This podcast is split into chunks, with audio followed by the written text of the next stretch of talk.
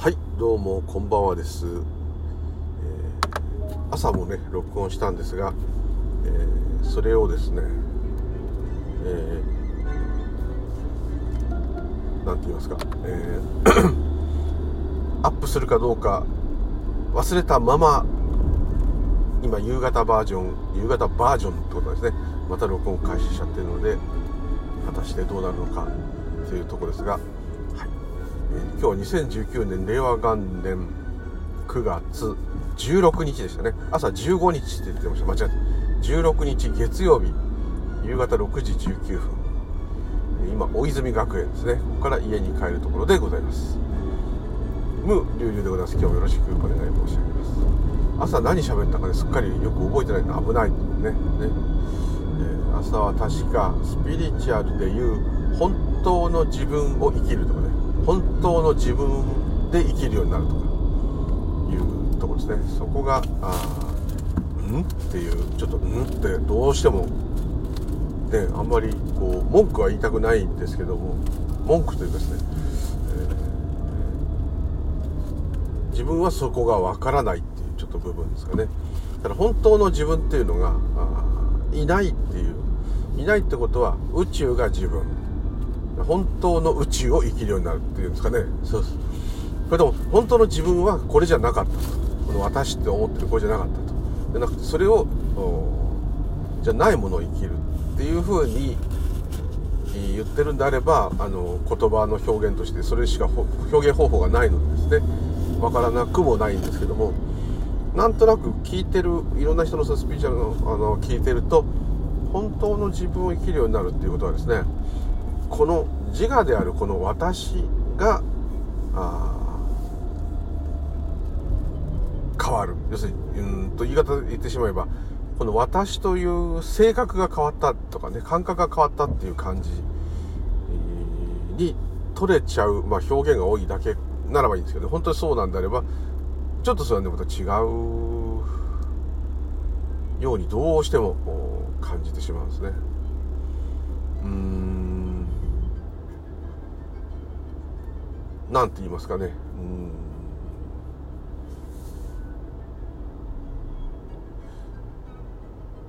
本当の自分を生き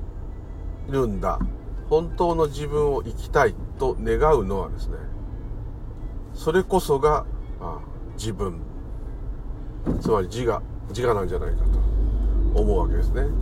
でそれをがないということが分かってという無我だということが分かっての発言になっているようなんですけども。であれば、えー、ていうんですかね。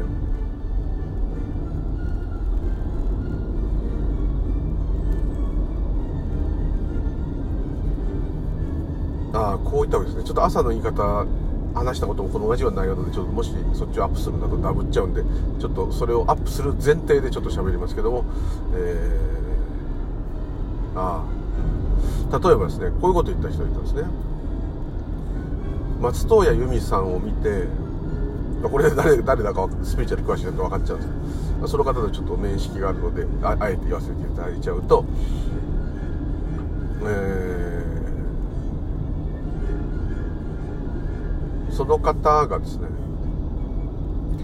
松任谷由実を見た時に、まあ、別にそれはそれで、うん、悪い話じゃないんですよ。あの彼女が歌ってる姿を見た時にユーミンが歌ってる姿を見た時にもうこう神のね、光というかヘブンリーライトというか天国のライトというかそういうような光の柱がねこうオーラというか見えたと。だ彼は本当の彼女を生きているというか本当の彼女の実力が100%発揮できている。そこにはもう彼女というものはなくてですね宇宙そのものの力をそのまま出しているからあのような表現ができてるっていうような感じのニュアンスなんですね。でこれは非常にいいと思います。でそれは事実そういう風にとってもおかしくないですね。人間がものすごい集中できた時すごい天才性を発揮した時にですねそういうようなこう人知を超えたですねある意味無我のあと、うん、あの運動系の人で言えばゾーンに入ったっていう状態ですかね、えー、そういう状態私がやってるっていうのがない。ね何にも記憶がないとか自分が一体何やったか分かんないけど気が付いたら金メダル取れてたっていう方もよく言いますね。そのぐらい集中したことによって、えー、自分が演じているスポーツをしている何かしているっていうこと自体がですねもう全てがもう一体化して主体と客体がなくなってる状態。でその時本当の力を発揮するってそれはあのああることだと思います。あのそれは物理的にあることだと思います。だからそれと何て言ったらいいんですかね無我っていうこと状態としては同じかもしれませんけどもであればですよ。であればもしその体験をしたスポーツ選手なり何なりも、まあ、知らない無意識かもしれませんけども必ずやですね親私はいなかったんだと。もともといなかったんだ。いうところになるはずですね。ところがそうはならない、えー、自分が何やったか覚えてないっていうだけですね、まあ、その仏教的知識があったりとか何かそういう知識があればですねこれはそういう状態だったのかっていうかもしれません。だから明らかに親っていう感じはあると思うんですよね。そういう体験があった時これは要するにいつもと違う。要するに自分が何があったか覚えてないとかですね。いうことではなくてですねもう明らかにいつもと全く違う今なんです。何と言ったらいいんだろう。と思うんです。私ごときでもそれがちょっとでも垣間見えたってことはですねまあ、禅なり仏教なりそういう修行した人ヨガでも何でもいいです。あのそそれを本当にガツンと来たらですねもう本当にちょっとしばらくは天地がひっくり返るというか全部があべこべになってしまうぐらいの衝撃ですね。そうするとそれは個人が衝撃受けたってなっちゃうんですね。違うんですねその個人がいないってことがすごいことなんですよね。でまあある意味まあそれいいことなんですね。いいことと言ってもいいかもしれないです。おかしな話なんですけども。このいいことと感じてるこいつがいないってことがですねいいことって言えるのはどういうことかちょっと分かりませんけども毎回同じ話になっちゃうんですけどだからやっぱりその自分っていうのはこのちっぽけなですねこれではなくってですね全部なんだっていうことなんですね。でちょうど今日ですねあのちょっとお母様を亡くなった亡くなった方がですねお坊さんがいい話していたと、えー、あのお葬式でですねえお母さんは今までは体っていうものがあったから、えー、会う時にはねいちいち会いに行ったり電話で話したり何かしないと直接物理的なねそういうことがないと会えなかったのに今度はね肉体から離れることができたからもうそこここにいつでもですね会える。常時会っていられるという状態になったからこんないいことはないと。だから供養の儀式とかお葬式とか法事とかお墓参りした時だけじゃなくてですねいつも思い出せばもうそれでそれが供養っていうか OK なんだというお話をしたと。すごく感動したっていうことを言ったんですね。でそれはすごいいいお話であの全く文句はないんですけどひねくれ者の私はですねそれ聞いてる時その話を聞いた時にああうまく言ったなとこうねなんか千の風に乗ってをちょっと歌の文句も使ってねもう千の風どころかですね万の風どころかですね奥の風どころかもうそのものなんだと。もう思えばそこにいると。いうことなんですけどこれまたこう自我目線とですねあの本質目線でまたちょっと違っちゃうと思うんですけども、まあ、自我目線でいう話しか普通はできませんからそれでもちろんいいと思いますだからそのお坊さんの言い方非常にうまいと思うんですねまあ、あの、法事ばっかし、お坊さんでやってましたが、いろんなことをいつも考えてですね、ここでこれを言うぞとかね、この場合はこれを言うとか、もちろん決めてるとは思うんですけども、これもまあ非常に変なね、お説教するよりはずっといいというふうに思いました。で、それを聞いた時にですね、もともとお母さんは生きてる時も生きてない時、まあ、これも考えですけど、まあ、置いといてですね肉体が活動してる時活動してない時だろうがですね骨と水蒸気になったとしてもですねそれは肉体がですけどね魂があろうがなかろうがですねそれが体から離れようがくっつこうがですねそんな生きてるうちから一般的に感覚でいう肉体があって生きてると言われている状態の時からですね。すでに全部にいるんですね。生きてる時お母さんを思い出したらお母さんがそれを思いあなたが私のこと今思い出してるってことは分からなくてもですね。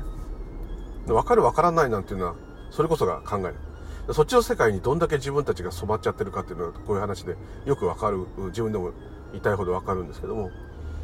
だって生きてる時にいくらお母さんのこと想像したって考えたってお母さんはあの何もねあんた今私のこと考えてたでしょうなんて言ってくれないじゃないと。でもそれが肉体っていうものが離れればいつでも通じるんでしょって言いうんですね、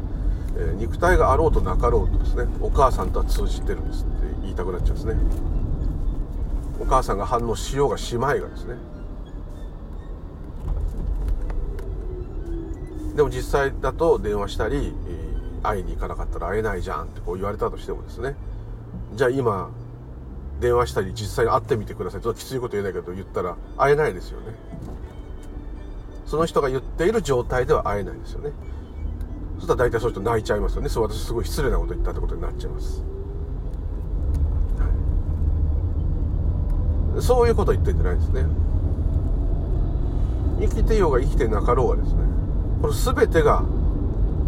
みんなであり自分なんですね。ということはものすごい行為でできないですよ。できないですけど極論で言えばですよ。机の上に置いてあるスマホもお母さんなんですね。そういう言い方で言えば。空を流れる雲もお母さん。嫌いなゴキブリさんもお母さん。素敵なブランドのバッグもお母さん。ね。雨もお母さん。雷もお母さん。涼しい風もお母さん。広い海もお母さん。遥か彼方の銀河系から全ての星々まで全部お母さん。全部がお母さん。もともとそうなんです。でこれをですね何で言ったかというと私がこういくらなあれでもねやっぱり犬が死んだらぶっ倒れちゃうなっていう話をしているとですね、まあ、厳しいお坊さんですと。お前そういうのが分かったくせにですね少し少しですけどまだそんなこと言ってんのかと。まだそんな執着があるのかと。それ犬を嫌いになれとかね、えー、そんなものはないんだとかね存在してないんだとかいう意味じゃなくって全然その本質がその入ってないと。宝の持ち腐れだと、で怒られましたですね。でそういったって無理は無理、まあ、無理は無理だからまあそれはしょうがないんだけども。あのもともとその犬はいたんだろってはあって最初やっぱ言っちゃったんですね。だって全部がその犬で全部がお前なんだろ。もともとその犬とお前はもともとミックスでたまたま今その肉体を持ってそのしかもお前は考えっていう世界にいてその考えの世界に出てきた夢の中のワンちゃんであると。ワンちゃんっていうのもだってそれは人が作った考えじゃないかと。それと戯れたり暮らすことによってすごくこう楽しいと。それはそれでいい十分に楽しみなさいと。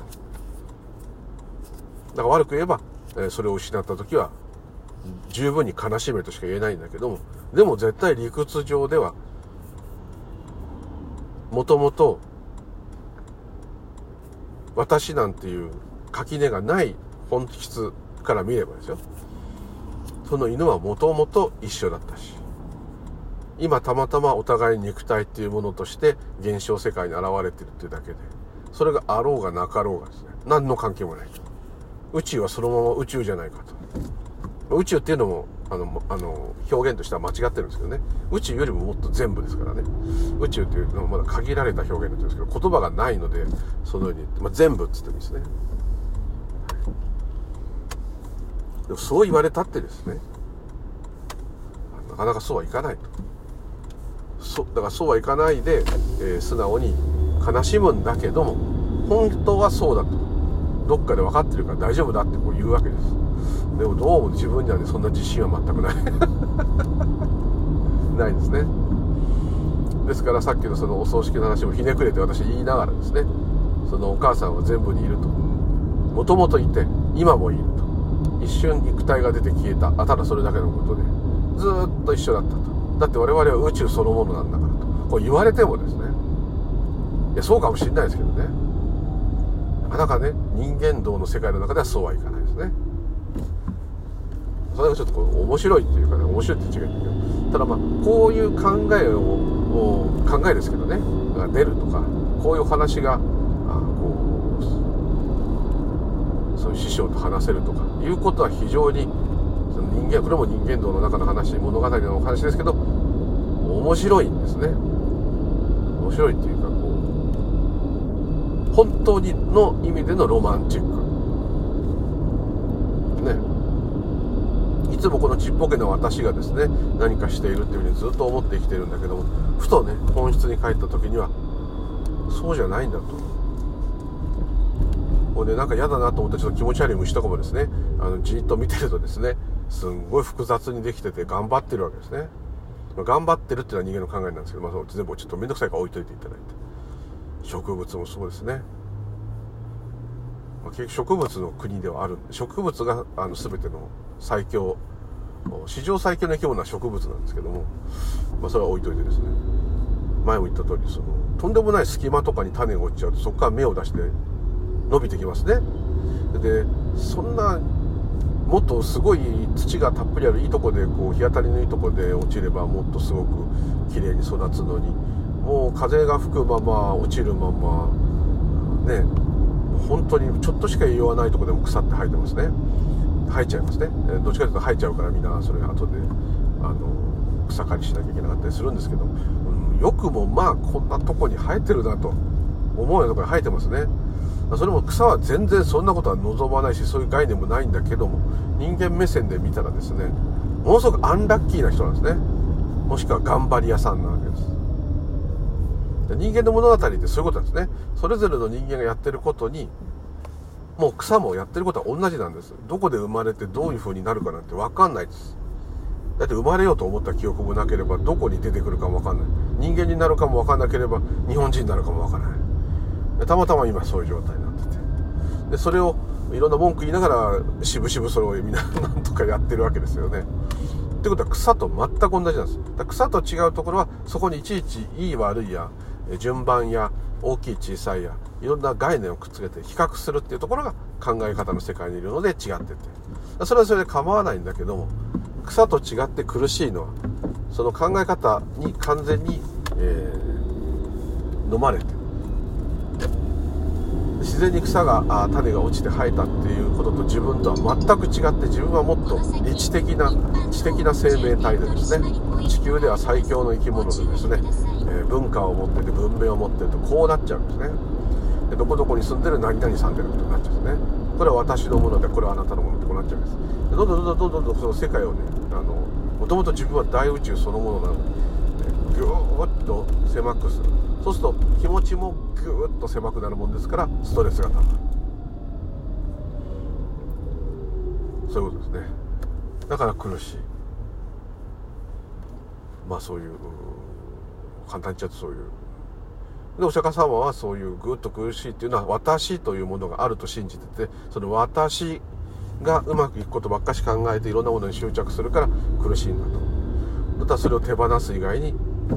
そこから下脱する方法はないと。まあ、そういうことをまあおっしゃってたんですね。でまあきつい話ですけど。でそういうことをいろいろちょっと踏まえて考えるとスピリチュアルの言う本当の自分を生きるってなればですねさっきの草が例えばいいですその草がですね草は頑張ってるって言わなくてもですねもう頑張るようにできてますね。全力投球しかないようにできてると思います。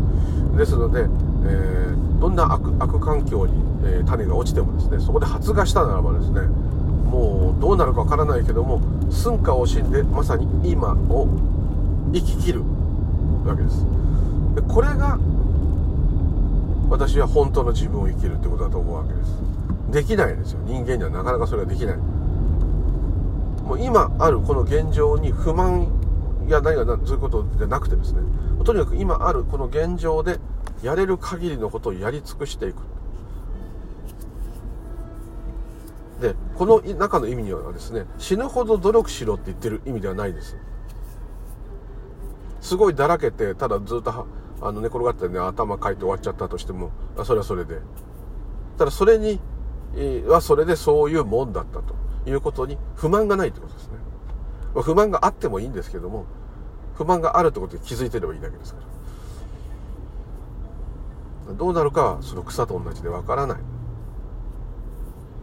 だなんか本質が分かると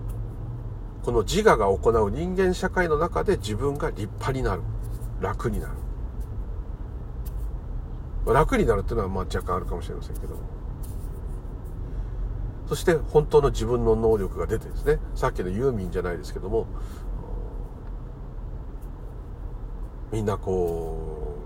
う大成功するっつったらいけないけど自分の思うがままの世界になるっていう感じですかね。っていう表現の人は多いですね。または、えー、どんなことが起きても平気になるっていうんですかね。どうもそれはうん違うと思いますね。それはもうお釈迦様やイエス・キリストでも誰でもいいです。あのああいうメジャーなあ悟ったと言われるまあキリストが悟ってるかどうかはまた別としてですね、えー、とにかくそういう一つの何かを達観した方たちがですね、えー、どういう人生を送っていったかっていうのを見ればですね分かります。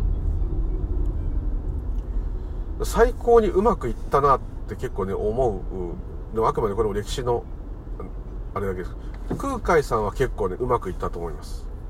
地方豪族の生まれであそこまで行ったっていうのはですねで結構多分自分の一番やりたかった密教それを全部金剛会大蔵会っていう2つの密教ですね。一つに完全にまとめ上げてですね。ある意味、真言宗密教では真言宗がですね世界中の密教の一つのまあ集大成というかまとめた一つにはなってますね。でそれを達成できた。普通は遣唐使船で中国なんか行けなかったのになんとかあおちの力を使って行けた人全てラッキーだった。同じ船に乗り合わせた立花の早成さんもねすごい優秀な方で、まあ、いろんなそういうご縁があった。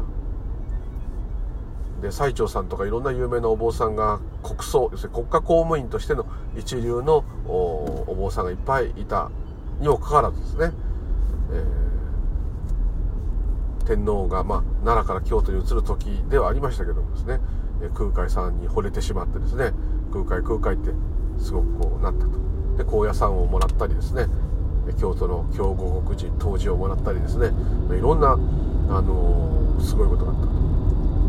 普通だったらあの殿様のあと、ね、天皇の命令に逆らってですね、えー、最低でも2年以上あ2年で何年かすごく長く中国にいて勉強しなきゃいけないのに勝手に帰ってきちゃったとかね。あの時点で普通もう打ち首ですね。天皇の直接直接な命令に逆らうなんていうのはしかもその立派な国葬とかじゃないですね。でそこはやっぱ空海さんのね言葉のあれがうまかったいろいろあるかもしれませんけども。なかなかこうある意味こう思った通りっていうんですかね。言ってるお坊さんっていうのは空海さんかなと。またあと良寛さんですね。禅の良寛さんみたいに、えー、あの方は非常に質素なね、本当の五号案っていうんですかね。質素なお家に住んで最低限の品物でこう生きていくっていう。それが修行ではないんです。はたから見たら苦しそうに見えるんですけどあのおそらく良寛さんはねそれを楽しんでですね。貧しさを楽しんでそしてもうあれだけ自然が好きな人はですね結構宮沢賢治さんよりも良寛さんの方が好きなんじゃないかなっていうぐらい自然が好きですね。自然っていうのはですね山や川や動物が好きっていうのはもちろんなんですけども自然現象が好きなんですね。ですからあ良寛さんの住んでるその小さいお家の周りに落ち葉がいっぱい溜まっちゃってね普通だったらそれ困っちゃうんだけど絶対落ち葉吐かないんですね。で落ち葉があれば冬を越す昆虫たちの住処にもなるし落ち葉があれば自分が寒い時暖を取る時にすぐ落ち葉があるんでそれを燃やせば暖も取れるし。もうこれこそもうご縁のそのものだと言って喜んでるわけです。でそれでも良寛さんはねその貧しく質素に暮らしてても評判になるわけですね。あの禅のお坊さんはすごいと。そうすると殿様がまたすぐ会いに来てですね、えー、出てこいって言われて。前も話しましたけどその殿様がその良寛さんのお家来る時に、まあ、殿様がね歩くところってのは落ち葉入っとくんですね。綺麗にしたとこしか歩かないんですね。歩いてきたら第一声の良寛さんがね「殿様お前か有名な良寛っつうのは」つって。世にもなんかそういうね、え、仏の話をしろみたいにこう言ったらうわうわうわわこんなにね綺麗にみんなが生き物に大切な落ち葉がこうあったのに殿様が来たせいで全部それがどかされてしまったわいって言ったんですね。その時点でもその殿様なんじゃこいつはって思ったんだけど大体そういうこと言う言うほど魅力があるんですね。要するに殿様が怖くないっていう時点。その肝の座り方でですね大概もう参ったっていうふうになるのでまあいいだろうっつってこう。しかしお前は何も物を持ってないんだなって。いや物物持ちすぎぐらいですよって。全部反対のこと言うんですね。そういう方でした、まあ、それ徹底した方ですけども。おそらく自分を生きてらっしゃると思いますね。ある時から急にそういう風になってるんですね。だから何かがお悟りになられたんだと思いますね。空海さんは室戸岬で分かったと思いますね。若い時。でそれぞれの目的は一つはもうすごいね密教を中国から持ってきて日本に広める。日本中の人々を救うんだっていう空海さん。良寛さんは本当に質素に最低限のもので自然に起きる縁に従ってね食べ物は托発でしか集めない、えー、持ち物はもう最低限の持ち物手を洗うのも顔も洗うのもご飯も食べるのも同じ鉢を使ってたんですね。洗えば別にまあ問題ないんですけど、ね、寒かったと思うんですけどねお布団ももう最低のものではいで前もね話し合ったんですけどダブっちゃうんですけどそんな良寛さんの何もないお部屋にもちゃんと泥棒が来るんですね。泥棒が怒ったって言うんですからね。なんだこの家は何にもないと。ふざけんなと。でそのせんべい布団を取っていっちゃったんですね。で良寛さん寝てたから布団剥がされても分かんなくて。で寒くてくしゃみしてですね起きたんですね。だからわ泥棒が入ったのかなと。布団取られちゃったと。思ったんだけどちょっとクッシュンとなったんだけどふっと窓から外を見たらですね満月だったんですね。ああ、この月を見るために布団を盗っと入れてくれたんだと。ありがとうございますって言ったと。そういう歌を残したんですね。要するに盗っ人が入って布団取られたけど、見事な月が見れたから、よしとしたと。そのぐらい縁に従う。だそのこの縁に完全に従ってる感じはですね、浄土真宗、浄土浄土系のお坊さんっぽくもあり一番近いのはやっぱり道教の老子の教えですね。タオの教えに近いと思いますね。でもそういうのは教えを信じて信仰してやってるんじゃないんですね。そこが全く違うんです。信仰し良寛さんが仏教を信仰してやってる時代っていうのはですねその禅の修行を思いっきりやってる時ですね。もう地獄のようなねあの座禅をしまくってですね。で一通り終わって、えー、まあ、立派なお坊さんある程度のお坊さんになったとこでもうふっとその一切やめてしまうと貧しいお家で托発しながらただ生きていると。そういう人になってるんです普通に街で暮らしてて近所の子供とね周りで遊んだり絵描いたりとか何か作ったりとか。近所からもバカにされたりね子供にからかれたりするようなお坊さんだったんですね「よかさん遊ぼうよ」みたいな。でえでもただものではないってことがどっかで伝わってるもんですからいろんな人が相談に来る。で男女問わず何でも来た人はウェルカムでですね。お話しする。そういう方で。歌をねよかったで歌なのでいろんな歌を読んでですねそれがいっぱい残っていますけど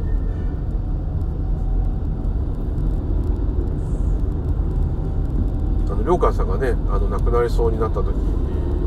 まあ、恋人と噂の恋人がいたってなんで構わないですよ。言われたそういう若い、えー、真理でさんでしたっけ、えー、の海女さんの女のお坊さんが来ててですねずっと通って看病してたんですけど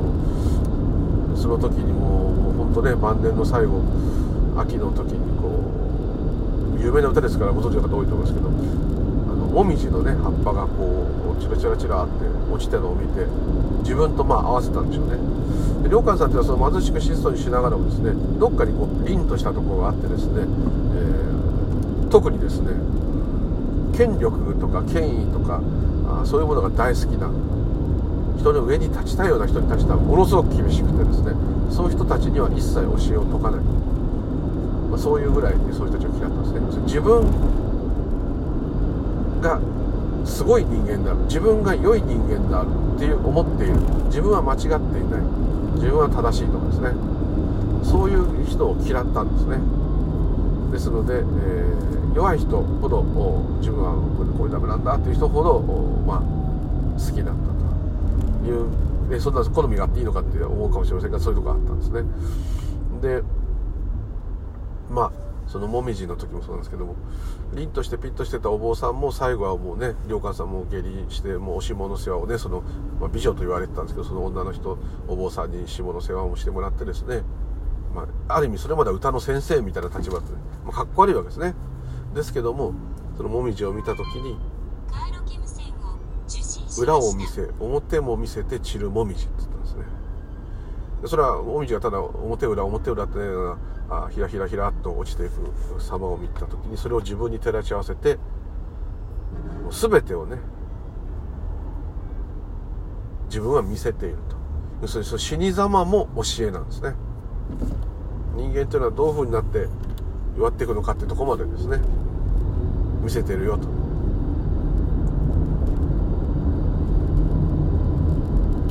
それを少しね文字って変えた人もいたんですね。裏を見せ表も見せて散るも道って言った人もいましたね。もみじに掛け合わせですね。だからそれも道教の道ですね。タオですね。自分はそういう凛としたとこ修行僧みたいなとこもあるしこういうちょっとかっこ悪い最後は女の人の下の下をしてもらうようなところもあったと。で子供とキャキャキャキャ遊んだりそのもやったりですね。弱いとこもあって泣いたり良寛さんはですねいろんな人があの大した罪もないのにいっぱい処刑され当時処刑されちゃうんですねすぐね。その現場に行ってはですねもう大泣きしてですねずっと供養してたって言いますね。ちょっとぬすっとしたぐらいでね貧しさでも食べ物がなくてちょっとぬすっとしただけでも子供がねなんか、うん、食べ物屋さんに取ったってだけでももう昔だと追い詰めて崖から突き飛ばして殺したりですね。すごかったんですね。そういうのを見るたびにもうね声を上げて泣いて供養したんですね。そういう方でしたので、えー、まあ、そういう歌があったんですけども。だからなんとなくですねちょっと話がオーバーになったかもしれませんけども本当の自分を生きるとかね本当の自分の趣味を生かしてとかねいろんなことこう言うんだけどうんさっきの草や木やそういうこと言えばどんなにくすぶってて生かさない人生だろうがですねどんなに冴えないで一生が終わってしまう方でもですねまたどんなに人に尽くしたにもかかわらず残酷な目に遭う方もいっぱいいます。だからそのこう自分のこんなとかって言っててまだね余裕がある。日本人だから言える。健康だから言えるっていうことだと思います。そういうんではないと思います。だからどんなあすごい人もですねどんなにすごくない人もですねすっごいついてる人もですね全然ついてない人もですね。それはそれでもう立派な人生といいますね。人生なんかないって言っておきながらですけどそれ、えー、立派なさっきの草と同じですよ。青々と太く幹を伸ばしてですね立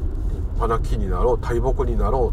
うしかももうな、ね、千年過ぎとかになろうがですね、えー、もう芽が出たと思ったら枯れちゃってねあと芽が出ることもない種だって山ほどありますよね。生えたと思ったらちぎれちゃったりね。せっかく大木にやっとなったと思ったら台風で折れちゃったりね。全く分かりません。ですけどもそれはそれでどれがいいどれが悪いなんていうのはですね千年杉がいいなんていうのはですねあのこっちの全部都合で判断してるだけです。木そのもの草そのもの植物にとってはそのことは何の関係もない。人間の人生もそれぞれにいろんなことがあってそれはそれで全く問題はないんだけども要するに全部で宇宙なんですから無価値なものなんてないってことですね。どんなに自分が生かさなくてなんかいまいちくすぶってたままだとしても上等です。だったらもう逆に輝かしく生きてるようなやつらに人間っていうのは比較の生き物ですから俺みたいなやつがいるからお前ら輝いていられんだぞ。と感謝せえと。そんぐらいの気持ちでねいていいと思います。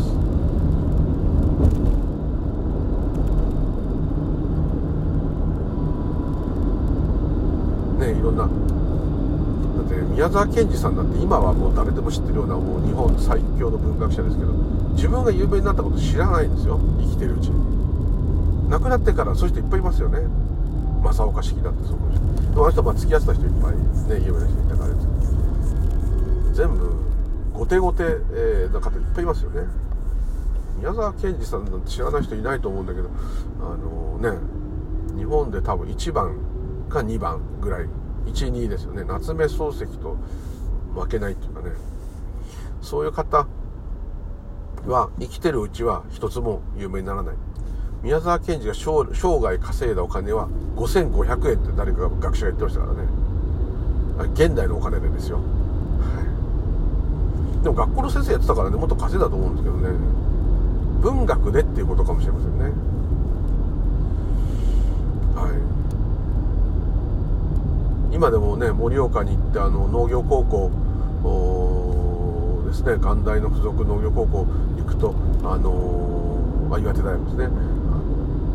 生徒さんたちがねあ宮沢先生の元住んでいたおお家はあちらに展示してありますってこうね残され移築されてる家が残ってるんですけど、まあ、家っていうかあれはあの集会場みたいなとこですね。ラスチ人会のっていうのがあったんですけどね。でそれが残ってる今ねちゃんと残っててですね。使ってたチェロとかも置いてあるんですけどそれをあのー、あチェロを弾いた場所が残ってるんですかね。チェロはあっちの博物館記念館なんですね。ですけど生徒たちがね「あ先生の家あっちです」とかね「あ宮沢先生は」まあ、昔先生だったわけですけどもそういう呼び方をするっていうのは本当羨ましくって。もし生きてたらですね本当もう話を聞けたらどんなにいいだろうと。本当の本音の話をですね聞きたいですね。宮沢賢治さんも嫌いだったのはその自分がいい人だと思ってる人ですね。自分がイケてると思ってる人ですね。あと地位や権力が好きな人ですね。嫌いでしたね。もうもっと言ってしまえばケニーさんの場合はあの人間じゃない方が好きなぐらい 動物動植物が好きだったかもしれない。もしかしたら良寛さんもそうかもしれない。なんでああなっちゃうのか分かんないですけどもう差がないんですね。おそらくその人の考えのこのうじゃうじゃしてるこれがもう面倒くさいというかですね。まあバカみたいって言ったら失礼なんだけども思ったんでしょうね。確か良寛さんのとこにすごく寂しい寂しいっていう人が来て一人で寂しいっていう人が来てまあ俺も一人だよって話をこうまして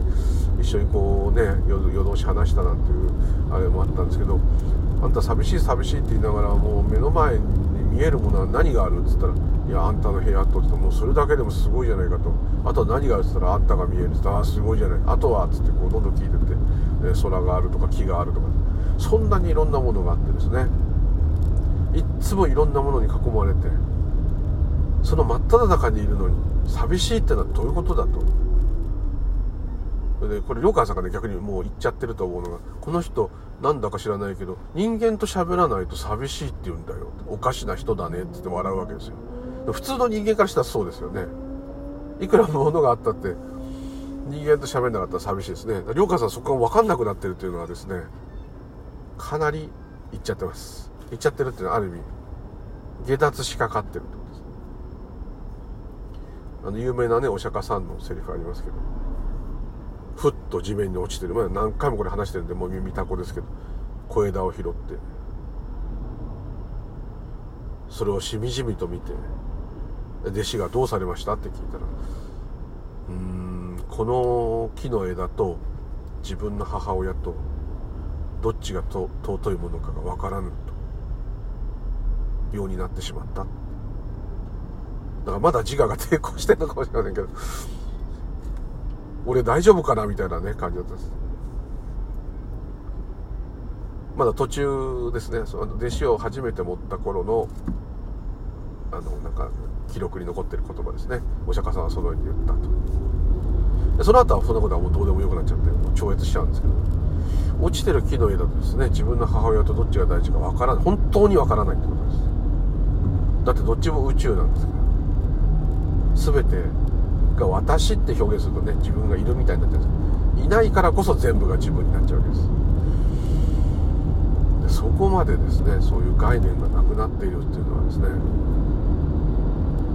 やっぱ下脱者ならではの言葉ですね。あんまりそういう人は歴史上いないと思いますね。でも良寛さんは若干そこに近いと思いますね。あの有名な話でねなんか痒いと思ったらシラミがいたんですね。良寛さんの脇の下に。でシラミが出てきた。で出てっちゃったら外がもう寒かったんですね。だからシラミもあんたも寒かろうっつってもう一回懐にそのシラミを戻す。で自分を刺すような虫を戻すって言うんです。緒にこの寒い夜を乗り切ろうこれはですね普通の人が言ったら変態ですけども全部がもう自分とか宇宙。あとラクダラマダマハシ有名なねインドのあのヒンズー教の、まあ、悟ったって言って世界中の人が、ね、世界中の科学者まで、えー、話を聞きに行ったって有名な方いますね。あの方マリシさんの取材の時にもねなんか猿飼ってるんですよね。で猿飼っててその猿野生の猿に餌付けしてるだけなんですけどお猿が好きなんですかってテレビ局かなんかの人が聞いたらですねあれは僕だよって言ったんですね。そしたら「はっ?」つってそのアナウンサーがびっくりして「あれは私なんだよ」あなたもね」って言ったんですよ。分かんないですよねこんなのね。何言ってるかさっぱり。で笑ったと。もうあれももうね。で生々ハリスさんもそうやっていろんな科学者にいろんな量子物理学者にいろんなことを教えた教えたりっていうかその聞かれたら答えるっていう感じなんです。いろんなそのことを話してったんですけども。あの最後はですねあの骨肉腫じゃなんか骨のがんかになってなんかすごい切断したりすごい大変な病病になっちゃうんですね。であんなすごい聖者がねこんな病気になるのかってみんな言ったんですねでも生マハリスさん自体はゲラゲラ笑ってね。あそれ痛い時は笑えないと思うんですけどなんか入院中もなんか笑顔でいつも映っててですね。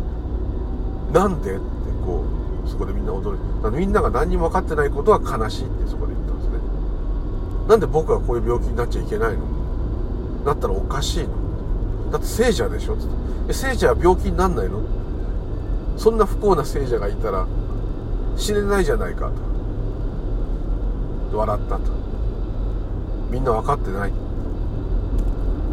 それは草だと自分がさっき思えばですね。どんな境遇で何が起きるかわからないわけです。それ痛いことは痛い苦しいことは苦しい。それは生マハリスさんでも嫌だったと思います。ですけどもそうなっちゃって死んじゃうかもしれないということとはまた別ですね。痛くない時は笑えばいいんですね。苦しくない時は笑えばいい。おかしいことがあれば笑えばいい。これがですね前も言った通り犬と全く一緒です。前見ましたね。私の犬の目が見えなくなった時に全盲にもかかわらずおやつを見せたら笑う。我々の匂いがしただけでも尻尾振って大笑いして飛びついてくる普通全盲になったら笑えないですよ。犬はバカだからって言うんじゃなくてマハリシさんも同じです。で下痢で苦しんで最後亡くなっていく良寛さんもその裏を見せてえ、裏も見せ表も見せて散るもみじっていう歌を書きながらですね手まりを抱いてですねもう縁に従って十分自分は良かったとそのように申していますって言い方するんです。申していますってことはこの自我が言っているよって言ってるわけです。自分は幸せだったって自我が言ってます。自我ともう完全にまたそこは分裂してるんだけど自我はあるままってことですね。本当の自分を生きるっていうのはですね全員本当の自分を生きてるっていうことですだから。そういう言い方で言えば。なんかいかにも悟った人がですね本当の自分を生きてるみたいなのはね言い方はちょっとやっぱ違うと思いますね。本当の自分を生きてない人なんて一人もいないですね。それがだってその今のありようあるがままあるがままじゃないこともあるがままですから。なんかあるがままっていうとすごい自然でね抵抗がなくってねなんかこうスムーズにいってるような、ね、ニュアンスが聞こえるそれはニュアンスですから。そういうことですね。あとこう思ったんですね。やっぱ前も言ったようにグラスに注がれた炭酸コーラとかサイダーとかビールとか。炭酸の粒泡一つずつが我々だとすると注いだ瞬間に多くの炭酸はブワーッと大気に出ます。大気に出たのがもう下脱だとすればですねずっとガラスにへばりついて長くいるのもいればビールみたいに上に白い泡となってずっと残ってでも長い間経つとだんだんだんだんほとんどの泡がなくなりますね。はい。多くの生き物は多分ですねそっちの泡のようにほぼ全部こうなくなってしまうという。ところが一部残ってですねああでもないこうでもないとやると。その時泡の一つがですね泡でいる時間の間に俺は泡だったと。俺はビールだったと。気づくわけです。それで気づいたまま泡でずっといるんだけどもいずれはですねその泡もですねあの大気にこう出てってしまいますね。だからそのように泡だったってこと気づいてもですねそのまましばらく泡でいる限りはいな泡をやらなきゃいけないわけですね。そういうことかなとちょっと思ったりもしますね。考え方の世界で言えばですけど。なんとなくですねちょっとまあ悪口言っちゃいけないですけどそのスピリチュアルという自分を生きる自分の天才性を発揮するとかね。言うんであればこれは自分の持っている個性を伸ばす自分の持っている力を最大限に引き出すっていう意味ではあのまた違ったですね。このシャワーでの訓練法ということなんじゃないかなと思うんですね。それと悟りっていうのをくっつけるとですね本質をくっつけると何かが違ってる気がします。やっぱそこにはどうしてもこの人間特有の個人というものがですね幸せになる。この個人っていうものがより高高度なものに成長するとかですねだって人間が進化したっていうのは仏教では認めてないですからね、はい、文明が進化したっていうのは認めてない。進化っていう点では認めてないですよ。変化としか言わないです。昔より洗濯機や冷蔵庫やいろんな便利なものがあっていいっていう部分と人間そのものを見た時にですねその人間そのものが果たして進化進んでいるのかっていうのはですね昔よりいい自動車を作るようになったとかそういうのはじゃなくてですね、まあ、そういうのをひっくるめてもいいんですけど人間そのものがですね本質的に進化要するに進んで良くなっているのかと。進んでるっていう言い方ではまあまだあるかもしれない。どっちかというと変わっていく。昔と変わっていく。変化してる。もしかしたら昔の人の方が精神性は良かったかもしれない。そう言っちゃうとですね今言ういろんな次元上昇とかアセンションとかああいうことは一体どういうことなんだろうと。それこそが自我が求めるいろんな悟りとかなんとかあっても結局自分は違うんだ。自分はちょっと人より偉いんだ。自分はちょっと上じゃなきゃ生きていけないんだ。自分はみんなに認められたいっていう典型的なですね自我のうーん欲望。それこそが煩悩。それを違う言い方で正当化して言っているだけ。なんじゃないかと。どうしてもそういう気持ちが取れないです。でこれはいつか分かればですねちゃんと分かってないだけで分かれば間違ってましたってもちろん言いますけどもどうしても何かがそういうふうにつぶやく。そんなもんじゃないよ。そんなちっぽけなことじゃないってことです。自分っていうものが何か次元上昇して何か偉くなるとか何かすごいそういう特殊な高次元のものととか高次元のものっていうのが、まあ、いてもいなくてもですね構わないんですよ。何の関係もないんですよ。ものすごい宇宙人がいようがですねものすごい心霊がいようがですねそれはそれでいいじゃないですか。だって私だって前も言ったように神様とか大好きですから精霊なんても大好きですから妖怪大好きですよね。いつも言ってます竜が大好きだと。大好きですよ。お釈迦様も大好き。みんな大好き。好きですよ。大好きです。興味あるんですけどこれはお釈迦様でさえもですよ。これやっぱり考え方の中の表現の一つ。お釈迦様の残した言葉が真理だとしてもですね言葉になった時点で考え方になってますんで100%言い表すことはお釈迦様でもできません。それができたらだってもう別に学ぶ必要もないしもう全員下脱して人間がこの世からいないかもしれません、は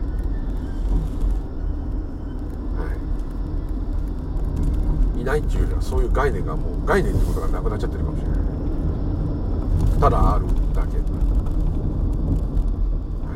い、それがいい悪いって言ってるんではなくてですね。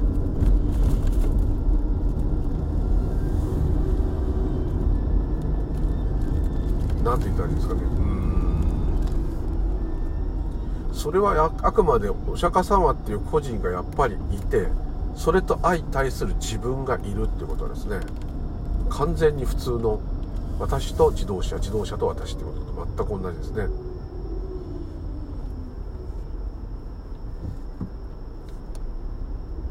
こういうことが理解した自我はですねそういうものと交信というかまあ何かこう通ずるようになるっていうとしたらちょっとやっぱそれは霊媒的な感じがしますね。かもしくは何かそういうふうに言うことでまあ自分がすごいって思いたい。自分はこんなもんじゃないと。どうしてもその良寛さんとか宮沢賢治さんをひいきしちゃうというかまあひいきというかどうしてもそっちの方が正しいってこう思えちゃうのは正しいというかですね、まあ、やっぱりもう本質そのものを生きてるように見えるからなんですその人たちが器用だとか努力家だとかそういうこと関係なしにですね。でその人たちの将来がすごい幸せいっぱいになるならないは別にですね。何と言ったらいいんですかね。さっき言った草と同じですよ。草になってるわけですよ。でもともと草なんですよ。なのに草だってことが分かんなくなっちゃう考えで、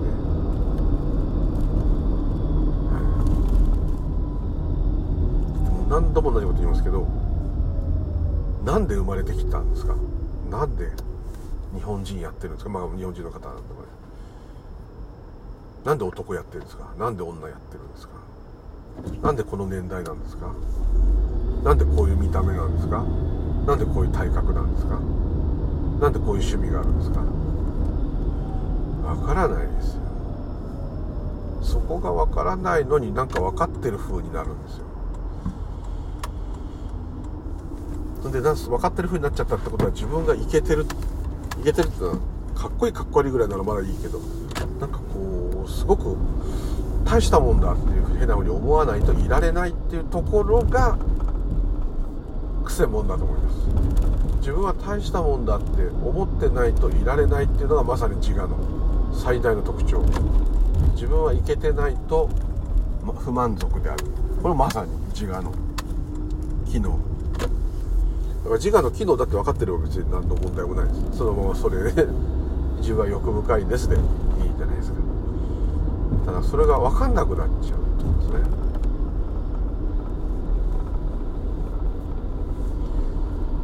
同じような話ね。もう本当にずっともうよくまあこんだけ同じような話してると思うんですけど。どうしてもねもっともっとこうねある意味じゃあ神秘的でシンプルでスカッとしててめちゃめちゃ理解を超えたぐらい神秘的ですごいってことですよ。表現で言えば。さっきの草みたいじゃ俺嫌だなってのはそれは自我が言ってるんですよ。すごいじゃないですか。風で草飛んできた種がですよ。そこへ落ちて発芽する。これ縁起ですよね。ちょっと草だけが演技してるっていうふうに思うんですよ。違うんです我々も全くその通りなんですよ。今動いてる心臓もですね呼吸もですね無意識にやってますね。寝てたってやってますね。一里一里なんて掛け声しなくたって息してますね。あれやろうこれやろうあこれは危ないこれはいいなんとかっていう判断とかいろんな感覚もどんどんどんどん湧いてきますね。若そうなんて思ってないですね。ラマナマハリシさっきのあの方が言うにはですね太陽も月も何の努力もしないで登ってくるってわけです。今日も頑張ろうなんて思ってないよ。とそれは脳みそがないから思わないよとか余計なこと言う人いるんですけどそういうこと言ってんじゃなくてですね我々も頑張ろうとか思わなくてもいつの間にかここにいるわけです。頑張ろうと思わなくても頑張っちゃう時は頑張っちゃうし頑張りたい時なのに頑張れないこともあるわけです。まるで風がどう吹くか帆を立てて風の向くままどうなるかわからないで困っているヨットみたいですよ。本当は。それなのになんとかできると思ってるわけですね。でなんとかできるって思ってできた通りになったらなった。ならなかったならなかった。これ昔からそうじゃないですかね。自分の人生を振り返っていただくと思うんですけど。思った通りに行った時もあるし思った通り以上になった時もあるし。思った通りよりちょっとダメだった時もあるし全然ダメだった時もあるしですね。大人になればなるほどですね巧妙になってくるんでまあまあ思った通りになることが多いと思います。だけどあんま面白くないですね。でもまあそれは大体予測がつくようになってきてるというだけですね。予測しようと思うのもどこから出てきたか分かんないですね。だって今なんで自分がこういうことやってるのかっていうのは分かんないですからね。それなりになんか分かった風になっちゃってるから怖いですね。いつも言う通りどこどこから仕事で今帰るとこですなんて言っちゃってね。本当はそれだって何でか分かんないんですけどね。なんでこんな録音してるかも分かんないですね。いやこういう話をしたいからだって言ったじゃんってそう言われればそうなんですけどいやなんでこういう話をしたくなるかが分かりません。それお前の自我がなんか偉そうな体験したことを偉そうに喋りたいからじゃなそうかもしれません。じゃあなんでそういうに偉そうにしたいのかが分かりません。分かんないんですね。分かったような気がするね。めちゃくちゃ不思議なことなんですね。分からないでやっているっていうのはね本当にこうもう本末転倒っていうか全てがもうこうめちゃくちゃになってしまうという感じですね。ちょっと今自転車が来てますね。大丈夫かなというところでお家に着いちゃいましたが。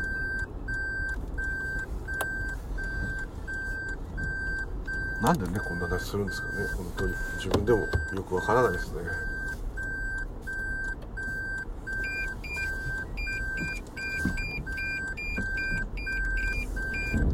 もともと分かんないからいいかっていう感じですね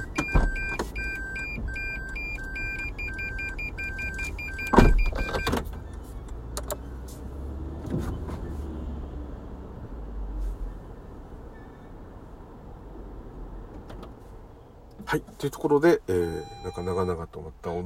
じようなしちゃいましたね。すいません。これしか話すことがなくって、本当の自分を生きる。本当の自分が目覚める。どうもうんまあ表現の仕方かもしれませんがそんなあ面倒なことしなくてもちゃんとなるようになってるじゃないですかね。いそれいい悪いは別ですよ。よくなんなきゃ困るとはもちろん思うのは普通です。でも十分にすでにすごい。はい。というところでどうもありがとうございました。またよろしくお願い申し上げます。ムールールでした。どうもありがとうございました。失礼いたします。同じ話ですいません。